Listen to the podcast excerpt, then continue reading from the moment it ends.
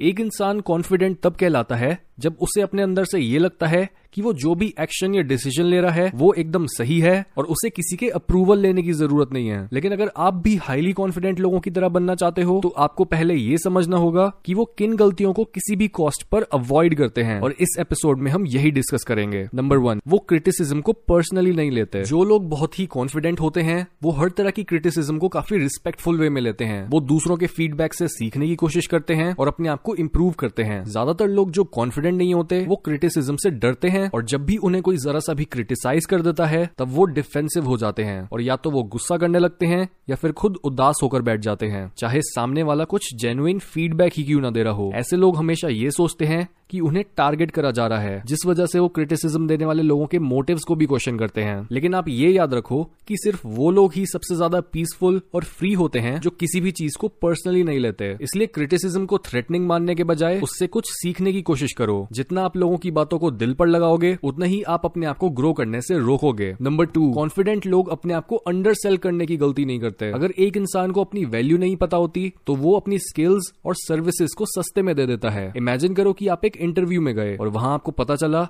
कि वो लोग आपकी एक्सपेक्टेशन से बहुत कम पे कर रहे हैं। लेकिन नेगोशिएट करने की जगह आप सीधा उनका ऑफ़र एक्सेप्ट कर लेते हो जस्ट बिकॉज़ आपको ये लगता है कि आपकी वर्थ शायद उतनी ही है। और अगर आप दूसरी जगह गए, तब भी आपको कम पैसे ही मिलेंगे। ऐसे में कंपनी का तो फ़ायदा हो जाता है, लेकिन आप फाइनेंशियली और इमोशनली घाटे में चले जाते हो। ऐसा तब होता है जब आपको खुद की वैल्यू नहीं पता होती। इवन कई लोग टॉक्सिक रिलेशनशिप्स या हमेशा एक हारी हुई मेंटल स्टेट में रहते हैं, क्योंकि उन्हें ये लगता है कि वो यही डिजर्व करते हैं। इसलिए हाईली कॉन्फिडेंट लोगों से अपनी वैल्यू जानना सीखो, अपने बिलीव और आइडियाज़ में विश्वास रखो और अपनी स्किल्स को इतना डेवलप कर लो कि आपको कभी सेल्फ डाउट आए ही ना। नंबर थ्री कॉन्फिडेंट लोग कभी भी अपनी खामियों को रिजेक्ट नहीं करते, क्योंकि जब भी आप अपनी पर्सनैलिटी स्टोरी या बॉडी के एक हिस्से को रिजेक्ट कर देते हो, तब आप इनकम्प्लीट बन जाते हो अपनी डेप्थ को खो देते हो और आप में कुछ भी यूनिक नहीं रहता। लेकिन कॉन्फिडेंट लोग ऐसा कभी नहीं करते, बल्कि वो अपने फ्लॉज को बैजेस की तरह पहनते हैं। और साथ ही साथ ये भी दिखाते हैं कि जिन कमियों पर काम करा जा सकता है, वो उन्हें इम्प्रूव करने की भी कोशिश कर रहे हैं। यानी आप अपनी जिन खामियों को दूर नहीं कर सकते हो, उन्हें एक्सेप्ट करो, क्योंकि यही चीज़ आपको यूनिक बनाएगी। और जिन खामियों पर काम करना पॉसिबल है उन पर काम करो, क्योंकि ये चीज़ आपको कंटिन्यूसली ग्रो करेगी। नंबर फोर वो किसी भी अनएक्सपेक्टेड चीज़ से डरते नहीं है। ये एक और ऐसी चीज़ है जो अच्छे अच्छे लोगों की हवा निकाल देती है। क्योंकि कोई भी इंसान तब तक कॉन्फिडेंट दिखने की एक्टिंग तो कर सकता है, जब तक हर चीज़ उनकी एक्सपेक्टेशन के मुताबिक चल रही होती है। लेकिन जैसे ही चीज़ें एक अनएक्सपेक्टेड टर्न लेती है, वैसे ही सिर्फ़ वो लोग जो एक्चुअल में कॉन्फिडेंट होते हैं, वो ही इस सडन चेंज को सर्वाइव कर पाते हैं। ट्रूली कॉन्फिडेंट लोग फेलियर और परेशानियों को सिर्फ़ एक्सपेक्ट ही नहीं, बल्कि वो उन्हें एक ऑप्टिमिस्टिक एटीट्यूड के साथ वेलकम भी करते हैं। क्योंकि कहीं ना कहीं कॉन्फिडेंट होने का मतलब ही ये है कि एक ऐसे इंसान ने लाइफ के बहुत से उतार चढ़ाव को देख और मास्टर कर रखा होता है। इसलिए आप भी अनसर्टिनिटीज से दूर भागने की गलती कभी मत करना। और आपको कभी कोई अनअवॉइडेबल फेलियर मिले भी तो उसे भी एक टीचिंग की तरह इम्ब्रेस करो। नंबर फाइव वो खुद को ऊपर उठाने के लिए दूसरों को नीचे नहीं धकेलते। यानी एक हाईली कॉन्फिडेंट इंसान को खुद को अच्छा दिखाने या आगे बढ़ाने के लिए दूसरों को पीछे धकेलने की ज़रूरत नहीं पड़ती। इसके बजाय वो मानते हैं कि उनकी ग्रोथ सिर्फ़ तभी पॉसिबल होगी जब वो दूसरों को ग्रो करने में मदद करेंगे। यही रीजन है कि क्यों जितना वो अपने ओपिनियन शेयर करना चाहते हैं, उतना ही वो दूसरों के ओपिनियन सुनना चाहते हैं या फिर वो खुद जितना सक्सेसफुल होना चाहते हैं,